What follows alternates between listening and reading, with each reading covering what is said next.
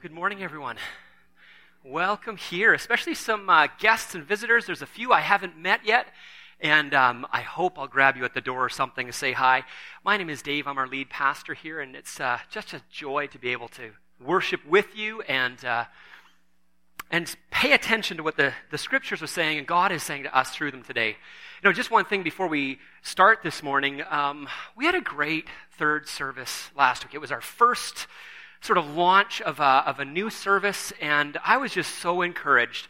We closed the balcony upstairs so that, but then the base, the bottom here was just totally full, and it was just a beautiful thing. So, uh, thank you for all, all your prayers and, and uh, working toward that together as a community. It was really wonderful time. You know, last week I was sitting at the dinner table with our youngest son, Adam, who's six years old, and um, well, Catherine and was had just taken Connor to the hospital with a potential broken arm. He is fine, by the way. You don't have to ask later. Um, that's just raising boys and kids in general.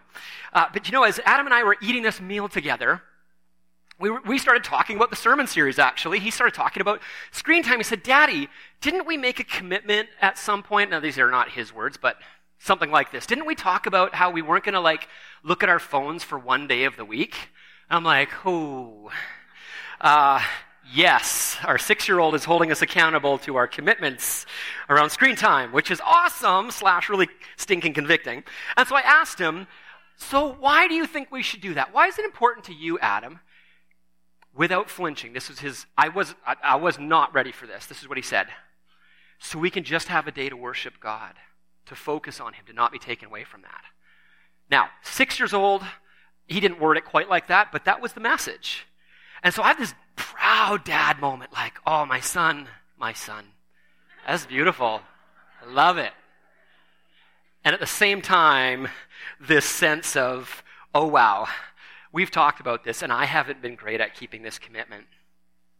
My kids know that we all benefit when we make intentional steps to personally connect in a screen free, screen free sorts of ways. And so that's what our Tech Wise series is really all about, is to say we're going to live with God's wisdom in a digital age. And last week, just a quick recap, last week I was arguing that, arguing sounds like a paper. It wasn't a paper, by the way.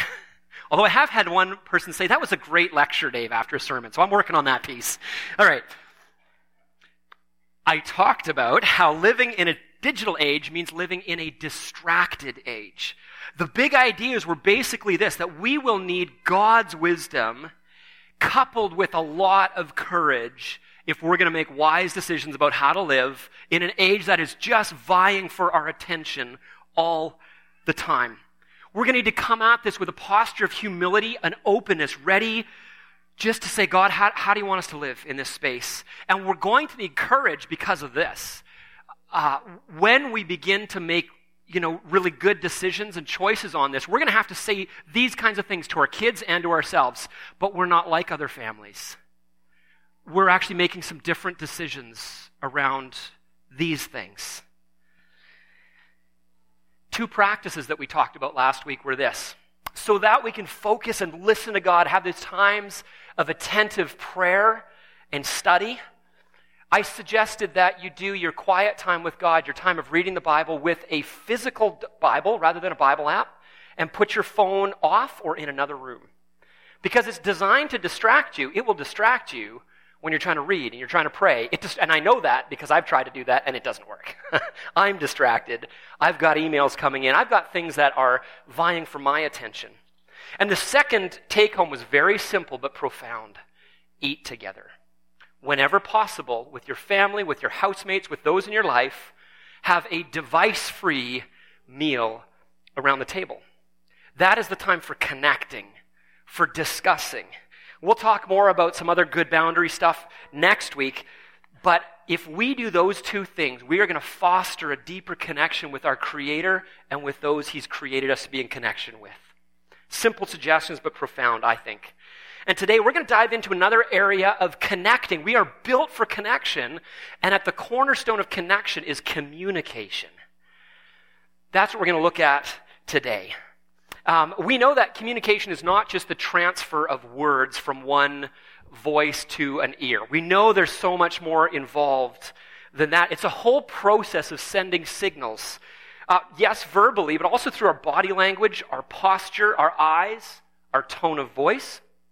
We communicate far more than just our spoken words or typed words. Now, psychologists, they debate how much of our interaction is actually just our words and how much belongs to our body language and tone of voice, etc. But they would say maximally, or at, at the far end, only 7% of our communication is the words we say. The other 93% being our tone of voice, our body language, our gestures. That's high. That's a high number. I don't know. I mean, the data was collected by a psychologist who was doing work on business and sales. So, does it apply to all our other relationships? I'm not sure. But I do know this our bodies matter for our communication, our voice, our tone, our gestures. And with the rise of digital communication, where our, our physical bodies and our voices are often less and less involved, it leads to two key factors I want to talk about today. One is the increase for potential misunderstanding and confusion and miscommunication. And two, it becomes easy to dehumanize the other, to see those that we're communicating with as less than fully human, to lose sight of their dignity. And so, this is something that just happens often. When people come to me for pastoral care and counseling, that kind of thing, and I'm talking with them about what's going on in their life, so much more often it's, well, there was this text they sent me. And then whatever the original issue was gets blown out of proportion and confused and complicated by poor digital communication. Uh, text messages that are confusing, taken wrongly, that aren't responded to with that lack of lang- uh, body language and tone, there's parts of the vision of the communication process that are simply lost when our physical bodies aren't in it, when they're not present. And so, I, so that's one of the issues that we're going to look at a little bit is that why our bodies matter in communication. But two, I'm not alone in my concern about how social media conversations, if we could call them that, are so often not just uncivil but downright vicious. Here's a quote from Tim Keller, ironically from Facebook. Uh, technology has, in an enhanced way, given mockers a platform to set society on fire with polarizing speech. Internet culture privileges those insults, or uh, pardon me, privileges those whose insults are clickbait. It disadvantages the civil, respectful, patient dialogue that brings diverse people together. And that is true. And so, one of the issues that we face in a digital age is that when we look at people and events through the mediation of a screen, whether it's a, a computer screen or a phone or devices, it is too easy to see others as less than human, to criticize unfairly, to just scroll past people. So I think we have to consciously and actively work against dehumanizing factors and if we're going to do that, it's going to have to start with us personally making some big choices. And perhaps one of the most significant dehumanizing factors is actually our speech. So this morning, we're going to talk about rehumanizing our interactions, especially focused on communication. Let's just pray as we do. Father, I am just so incredibly grateful that you inspired the biblical authors to write down the truth of our relationships and how we connect and learn from you. And we ask, Father, that you would open our hearts to hear everything you want to say to us through the text that we study. And Lord, that you would give us courage to live with wisdom in an age that's often distracting. Speak to us now in Christ's name. Amen. So, the book of James in the New Testament um, has many features that are similar to the Old Testament wisdom literature. It draws lots on the Proverbs and actually has um, uh, the same kind of uh, tone and rhythm to it as the book of Proverbs does. It's a wisdom book as well. And um, the one thing that's different than the wisdom books, however, is that it specifically is writing now in light of the coming of Jesus. And so we're going to focus in on, and, and we looked at last week that Jesus is the wisdom of God in a body. He shows us what God is like. So I'm going to ask you to open in your Bibles to James chapter 3, and we're going to start reading at verse 7. James is speaking about words and how we use them. He says this All kinds of animals, birds, reptiles, and sea creatures are being tamed and have been tamed by humanity, but no human beings can tame the tongue. It is a restless evil, full of deadly poison. Now, pause for a second. That is quite a statement. It's like James is saying to all of us, actually, to, to some extent, that our tongues can also be implicated in that restless evil of hurtful words. The kind of words are full of deadly poison. In fact, in Romans chapter 3, the Apostle Paul quotes from the Psalms. And he quotes a number of Psalms that deal specifically with our words and our language. And then Paul does something very interesting. After he speaks about deadly poison is on their tongues, etc., etc., etc., then he says this, and guess what? That's all of us. All have sinned and fallen short of God's glorious standard. So either James is exaggerating for effect, or he means this quite straightforwardly. Like none of us can say, no, James, you know what? I, it's just not me. See, I've always used my words in ways that respect the dignity of others. I have perfectly tamed my tongue. And I think his reply would be, yeah, really? so he continues, verse 9. With the tongue we praise our Lord and Father, and with it we curse human beings who've been made in God's likeness and in the image of God, who are made with that dignity and worth. Out of the same mouth come praises, praise and cursing. My brothers and sisters, this should not be. Can both fresh water and salt water flow from the same spring? My brothers and sisters, can a fig tree bear olives or a grapevine bear figs? Neither can salt water produce, or a salt spring produce fresh water. James points to the big problem. With our mouth, we sing, Praise God from whom all blessings flow, and then we curse the people who are made in the very image of that God with our next breath. When we're honest, we are implicated by this word, at least to some extent. Yes, James says our language, unfortunately, is a source of dehumanizing of others. My words have been like that. But James isn't fatalistic in his response. He doesn't shrug and say, well, there's nothing we can do about it. I guess we just have horrible tongues. No, he says this My brothers and sisters, this shouldn't be, and it shouldn't. But he doesn't end there either. His plea isn't, well, just stop it then. No. He knows there's something internal that has to shift. He says, can both fresh water and salt water flow from the same spring? And the answer is a rhetorical one. And that rhetorical answer is no, they can't. So the solution, he actually tells us next in verses 13 to 18. Let me read that. And it all revolves back around wisdom. He says this Who is wise and understanding among you? Let them show it by their good life, by deeds done in humility that come from wisdom. But if you harbor bitter envy and selfish ambition in your hearts, don't boast about it also, don't deny the truth. If it's there, just be honest. Be real about that. Such quote unquote wisdom, man, that does not come down from heaven. It's earthly, unspiritual, demonic. For where you have envy and selfish ambition, there you find disorder and every evil practice. But the wisdom, but, ah, I love that word. Karl Barth was a theologian in the middle of the 20th century, and he said, but might be the most important theological word in the whole Bible. This is true, that's true, that's true.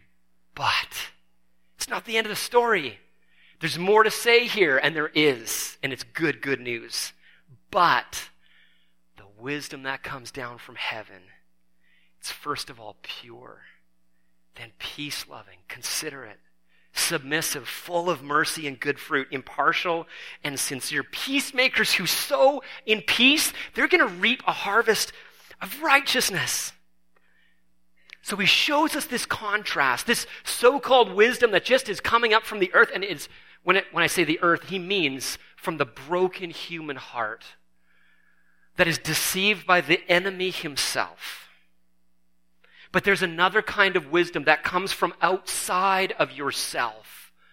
It, you don't look inside. If you look inside for wisdom, you're not going to find it. Sorry, folks. The wisdom that comes down from heaven he has a name. His name is Jesus. And if He doesn't come and transform a heart, then we have no hope. So here's what James says James says, Those who are wise will show it by their deeds that come out of humility. And humility is recognizing that we're going to need that heavenly wisdom to transform our hearts if it's going to come out in a way that syncs up with God's ways. So the so-called wisdom that's simply a, a, a, a reacts, it's an initial impulse of the heart that's not submitted to Jesus' leadership, that is going to end James says, in selfish ambition and disorder of every kind. And I don't have to argue that point. That's like one point I never have to make. Do you guys know that the, that, so, sorry, let me try that again. Um, I don't have to argue that disorder comes from our words that spring from hearts that are just being fed something other than the Word of God. You know it. I see it, you see it. Sometimes it actually comes out of us too. So the question is, how do we gain this wisdom from heaven? Jesus himself, as Paul says in, in 1 Corinthians 1.24, is the power of God and the wisdom of God. Jesus embodies God's wisdom. Jesus, who is God himself, lives out God's wisdom perfectly. He is pure, peace loving, considerate, submissive to his Father, full of mercy and good fruit, impartial and sincere. That's exactly what we see when we look at the life of Jesus. And for those who trust in Jesus, who have put your hope there, who know you need to be forgiven, and you've taken his life into yours and it's transformed you, you know that through faith in him, our hearts begin to beat in sync with like we, we want peace loving. We want sincere. We want considerate and kind. We don't want the envy. We don't want the selfish ambition anymore. We want as colton said this week as i was talking with him he said jesus love changes our calloused heart and softens our calloused lips. And it really does. So gaining wisdom in the end doesn't come by pulling yourself up by your bootstraps and being like i gotta be more wise. No it comes from a humble recognition that Jesus needs to change my heart. And when he does, I can put aside the selfish ambition and actually begin to take up a whole new pattern of life. Ray Ortlund puts it like this Wisdom is the grace of Christ beautifying our daily lives. I say that again. Wisdom is the grace of Christ beautifying our daily lives. And I see it in so many of you. I, I love that that's what God is doing. That's what wisdom is doing in you, beautifying your daily lives. Many of you have trusted in Jesus in this way, and you're seeing that fruit come to bear. But I wonder if there's some who are here today. And maybe you're like, I'm not so sure yet if I'm really going to put my full weight on what Jesus has done, if I'm really going to step into this life of discipleship with Him, if I really can trust that what He did on the cross and in His resurrection was enough. I'm going to ask you today if, if you haven't put your trust there, what is stopping you?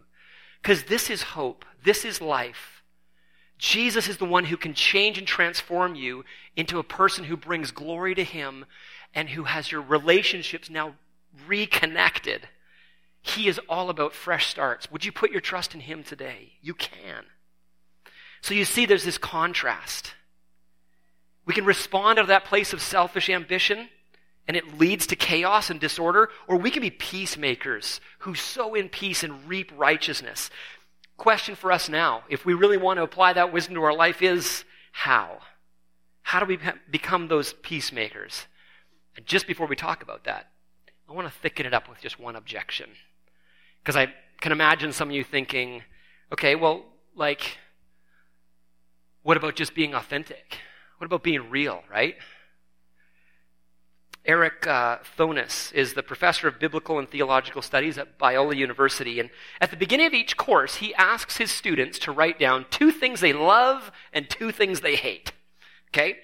Consistently, one of the things they say they hate is fake people. Okay? So we live in an age where authenticity is one of the highest values. I, am sure you've seen that and heard that in your world. Uh, but what people often mean by authentic is that they feel like they're truly expressing their feelings and they're being true to what they feel. Uh, Thoennes continues his point. He says there's this idea that to live out of conformity with how I feel is hypocrisy. But that's a wrong definition of hypocrisy. To live out of conformity to what I believe is hypocrisy. To live in conformity with what I believe in spite of what I feel, that's not hypocrisy, that's integrity. Let me say that in my own words a little bit. If you say hypocrisy is like if I feel this and I live out of accordance with my feeling, that's hypocrisy. It's not, actually. That's not hypocrisy. Hypocrisy is that these are my commitments, these are my beliefs. To live out of line with those and to say, oh, yes, I'm committed to this, but then actually live out of line with it, that's what hypocrisy is. Um, for the Christian, here's what this means being authentic, and I actually believe in being authentic. I want to be real, okay? But being authentic means pursuing the holiness of God, like letting my character be formed and shaped to look more like Jesus as I in, allow the Holy Spirit room to work in my life. Even if that rec- means recognizing that some of my feelings are actually deceptive, and not only are they deceptive, but sometimes they're even evil. That's just true. Like, for example, when my kids are being outright defiant of me, I've said, okay, guys, please don't do this. And then the next thing they do is they just run and do it. It happens occasionally, meaning all the time. if I say stop doing this and and then they just go ahead and do it, I have this feeling that rises up inside of me, and the parents are going, "Yeah, I know the feeling." Um, I could easily burst out in a fit of yelling.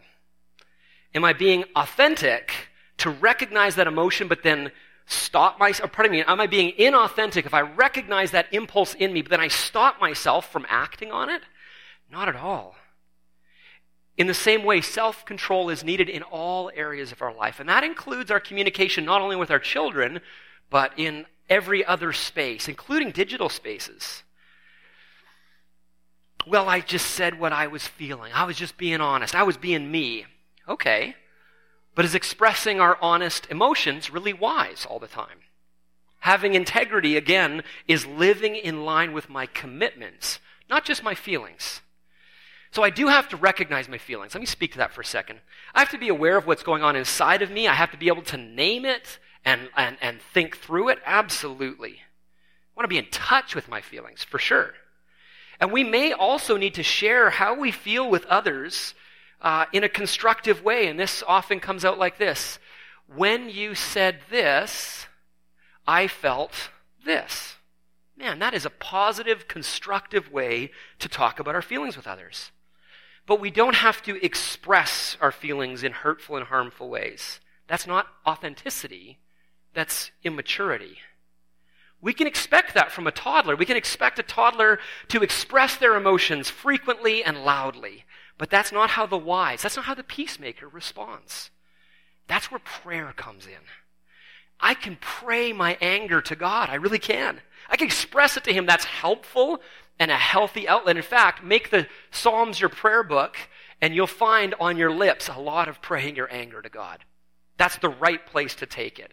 And then after you've prayed your anger to God and let Him speak to your heart, then you can address the situation, which you may actually still be angry about.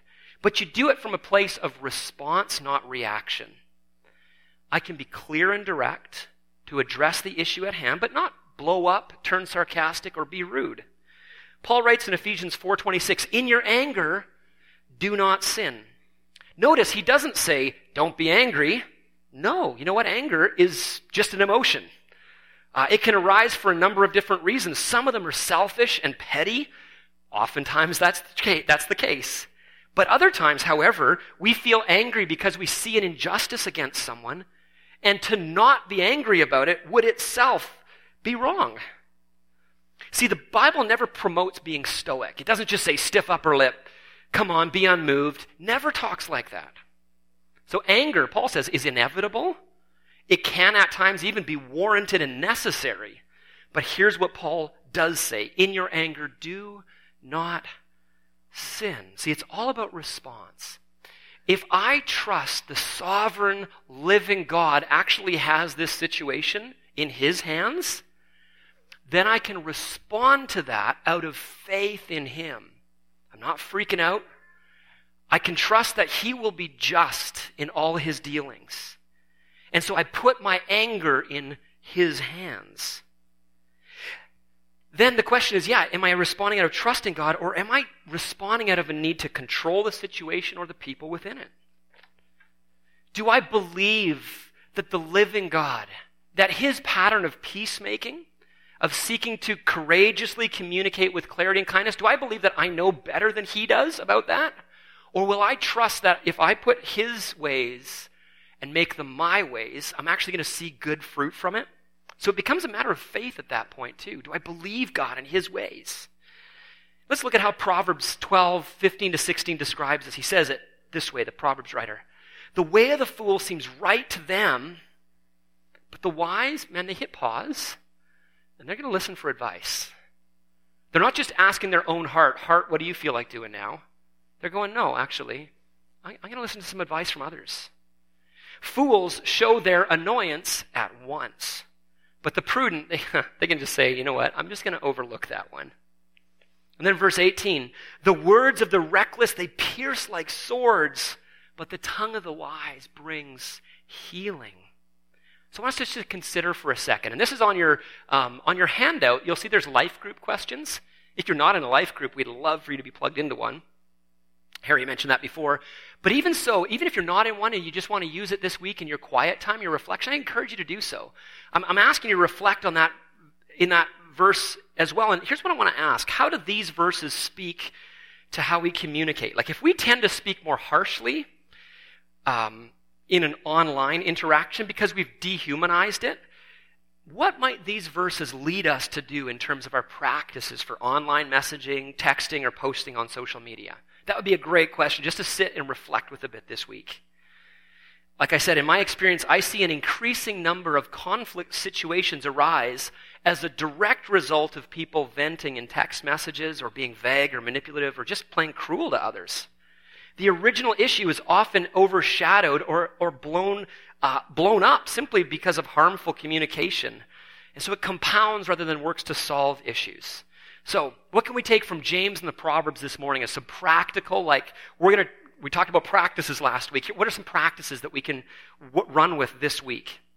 Number one, um, if you need to communicate something that is or even could be taken as negative or critical, especially if it, it's easily misunderstood, man, just avoid sending it in a text message or email or on Messenger. Especially don't post it on a social media thread. Why? Number one, remember, James warns us off of praising God out of one side of our mouth and cursing humans who are made in the image of God on the other. A, that lack of integrity is destructive to human relationships, and it's inconsistent with the Christian faith, which seeks to live out God's wisdom in every facet of life. See, it's, it's too easy to see, to say things in a digital format that we simply wouldn't say to somebody face to face. Because again, that medium of computer screen or, or phone, it just makes their humanity harder to see. When we speak face to face with people, we're far more likely to see them as they are, and our bodies are now involved in the communication process. Our eye contact, our gestures, our tone of voice the chance that our communication will actually be much more clear just rises exponentially when we do. So, best practice, if we want to honor God, even if it's hard words that we need to say, I think best practice is face to face conversation. If that's not possible, at least a phone call. Emails are great for getting business done. I'll send emails all the time to people. Whenever we're just doing business, awesome. Text messages are amazing for like sending grocery lists to your wife when she's at the store right now and for setting up appointments. Man, I love it. I love technology for that ability to communicate in those ways. Dealing with conflict, building relationship, no, those belong in somewhere else. Those belong in embodied spaces. Face to face is especially important if there's a crucial conversation. But I think we would do well actually to move most of our communication, if possible, out of a digital format and re embody it in our communication as a whole. So here's one specific application. Last year we did a series called um, uh, Single, Dating, Engaged, Married. We were borrowing from Ben Stuart's excellent book by that topic. And he talks about just the challenges that young adults are facing in, in like the dating world today. He says it's way more complicated than it used to be. Uh, in a New York Times article, David Brooks describes how the process of finding a spouse has shifted deeply in the advent of a digital age. He says this the rules of courtship have dissolved, they've been replaced by ambiguity and uncertainty. Cell phones, Facebook, and text messages give people access to hundreds of friends, and that only increases the fluidity, drama, and anxiety. As a part of describing the way forward, then uh, Ben Stuart notes a nationwide survey that was done in America in 2012. And it found that only 12% of women initiated a date during that year. So, whatever you think of who should initiate dates um, or that kind of thing, women or men, I don't really care what you like. What we think about that's neither here nor there. But here's the deal: uh, women preferred that men initiate. That's just a fact that comes out of that survey data. Whatever you want to do with that, do what you will. But here's the thing: they always preferred that it's done in person. Not even by phone, definitely not by text message. They preferred way more consistently that it was done in person. There's a lot of great stuff about clarity in that book as well, around intentions like, I would like to take you on a date. Would you like to go with me in person? Rather than, hey, you want to hang out? What, what does that mean? This tells us something that's really key. Anxiety, ambiguity causes anxiety.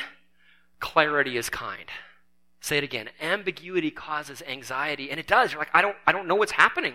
What should I think about this text? I, I don't know what it means.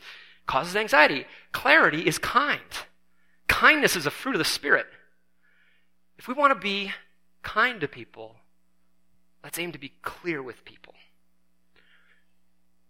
That's the challenge for young adults or those who are dating. Be brave, talk in person. Next point. Assume that if you send it digitally, it will be made public. Really? That sounds awfully cynical of me to say, doesn't it? Yeah, but it's true. Diamonds are forever. So are emails. If you wouldn't want what you're writing right now to be shared publicly, don't put it in an email or text message. Because you might think, oh, well, the person I'm sharing it with is integrity. They're going to keep a confidence. Maybe. Maybe not. And so assume that if you write it and it goes onto a digital space, that will be made public one day. You think, wow, what, what do I do with that? Okay, a couple things that the Proverbs speak to this. The Proverbs speak about gossip in this way. It says, A gossip goes about telling secrets, but the one who's trustworthy keeps a confidence. A perverse person stirs up conflict. A gossip separates close friends. And a gossip reveals secrets. Therefore, don't associate with a babbler. Of course, these warnings come two directions. One, we need to be people of integrity who can keep a confidence. Or when someone says, Can I tell you something in confidence? We say, Yeah, sure, as long as it doesn't have to do with abuse or something I have to report to the police. Sure. And we should say those things too, because we need to be honest about that. But two, we need to be cautious about whom we speak with about important private matters. And in both of those cases, the digital world compounds these issues. It just does. Three, social media, as we noted off the top, often rewards those who are the most brutal with their words. So, how should we use our words online? For the wise, those who want to be peacemakers, they aim to build up, not tear down. We would use our words to bring healing, not wounds. Proverbs 15:4 says, "The soothing tongue is a tree of life, but a perverse tongue crushes the spirit." So what does this look like? How does how do we apply wisdom in this sense? Um, I've got a few points here. Number one, ask or a, pardon me, ask clarifying questions rather than assuming that you know what someone means. You read something online and you go, "Oh man," no, this is key for communication. When you said X, did you mean Y or Z or something else entirely? Help me to understand what you're saying here. Seek to understand before being understood. Listen intently. Don't jump to conclusions or comments even. Proverbs 18:13 says to answer before listening, that is folly and shame. Listen first. Um, I've seen my friend, one of our worship leaders here, Justin Hanson, he does this really well in his online interactions. I, have seen him ask clarifying questions. Did you mean that? I'm just help me understand this. And he's addressed like difficult topics with kindness and a desire to bring peace and understanding. I think he just gave me a great example, and, and, and I know that it can be done because I've seen him do it so well. Second thing, pick your battles. Guess what? Not every input, or not every issue needs my input. I'm learning that. Uh, as we read the Proverbs, there are some discussions where we just have to discern would making a comment, is that just going to draw us into the folly of others? Proverbs 21 24 says this The proud and arrogant person, mocker is his name, behaves with insolent fury. In social media language, the word is troll, I recognize, but whether troll or mocker, getting locked in a debate with that person and you will end up on the other side of insolent fury. I have. I don't like it. Here's the way forward it is to one's honor to avoid strife, but every fool is quick to quarrel. So sometimes you have to just decide not to comment. Sing to yourself that song from Frozen. You know, it starts, let it go, let it go. And then quote yourself the proverb 21 23 those who guard their mouth and their tongues keep themselves from calamity. C, don't attack people, address ideas.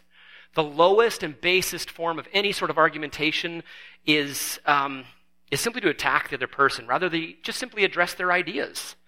This is called an ad hominem argument, or against the man, is what the Latin translates to. That's the wisdom of the world. It functions like that. It's about attacking people. That's not the wisdom from heaven. D, seek to be healing and life-giving in your words. Paul tells us in Ephesians 4:29, don't let any unwholesome talk come out of your mouth, but only, whoa, the only words that are to come out of my mouth are these ones. Ready for it? Only what's helpful for building others up according to their needs. Yeah, it might benefit you to say it for you, but what about them? What's going to benefit your hearers? For those who are called by the name of Jesus, this is our calling to bring life with our words, to benefit those who listen. Uh, I love this proverb, 1624. Gracious words are a honeycomb, sweet to the soul and healing to the bones. I want to end just talking about one quick thing about missional implications. If you are a follower of Jesus at this point, then you have been given the task of joining God on mission. For many, the hypocrisy of Christians is the stated reason why they don't want to connect with the body of Christ, and they even feel that they would doubt the truth of the gospel. They say, Well, I see Christians claiming one set of ideas and beliefs, and then I see them living out a different thing.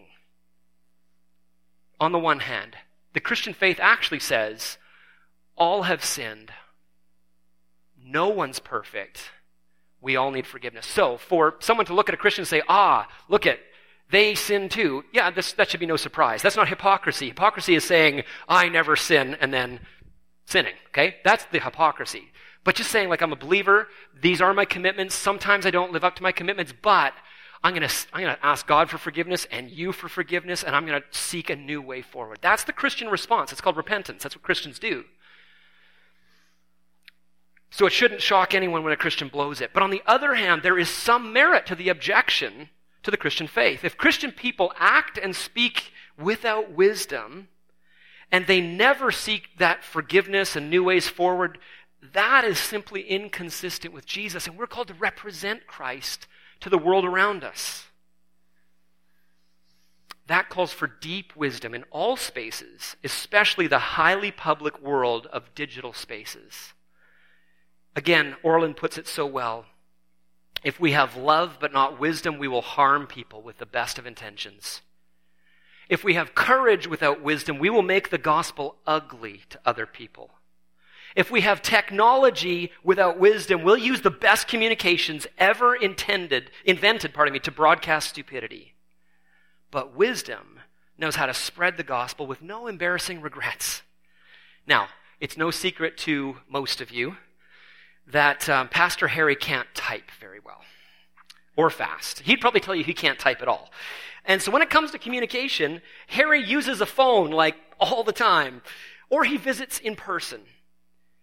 But even if he could type fast, I think that he would continue to prioritize face to face time or at least a phone conversation if a meeting isn't an option. I love that. I think that has saved our staff a lot of miscommunication over the years as he's been leading us. He has done a great job of setting the pace for having good, fully embodied, face to face conversations. I am seeing the value of that grow in my mind and in my heart and in my practice. Because it is becoming more and more common for my generation, especially, simply to say, Oh, I don't want to call that person. I'm not going to talk to them in person. I'll send them a text. And I'm going, Man, I actually want to connect with you in person. I think there's something beautiful. There's something that actually connects us far deeper than we could do just on, in a digital sort of space. I'm not going to stop texting people. It's great, like I said, for setting appointments. Emails are great for getting business done, but we need better ways of connecting if we're going to really build deep relationship and community. So today we've seen that wisdom, those who are peacemakers, that's going to come from a place with Jesus at the center, keeping his wisdom at the heart of the heart. That will rehumanize our relationships and it will bring glory to God who made us for rich connection. Let's pray. Father, I just, I'm so thankful for this, the words of the Proverbs that teach me about how to communicate well. And Lord, I haven't always communicated well. And I just thank you that your forgiveness is there. And for those of us in this room who are feeling conviction on that level, we thank you that uh, if we confess our sin, you're faithful and just to forgive us our sin and cleanse us from all unrighteousness. So, Lord, make us a people who are wise with our words who are reflective of the heaven sent wisdom of Jesus in the way that we connect. And Lord, if there's someone here today who maybe has been standing on the edge, looking in, looking in at you, Jesus, looking in at what it might mean to follow you, and they're ready today, I just, maybe they'd pray something like this with me Lord, I thank you that you are my creator and sustainer. I acknowledge that I have, I've missed the mark. I really have. In my words and my actions. And God, I, I want to come to you for forgiveness today. I want to come to you for new life. I want relationship with you restored. I want your promise of eternity. Forgive me, make me new. I want to follow you with my life.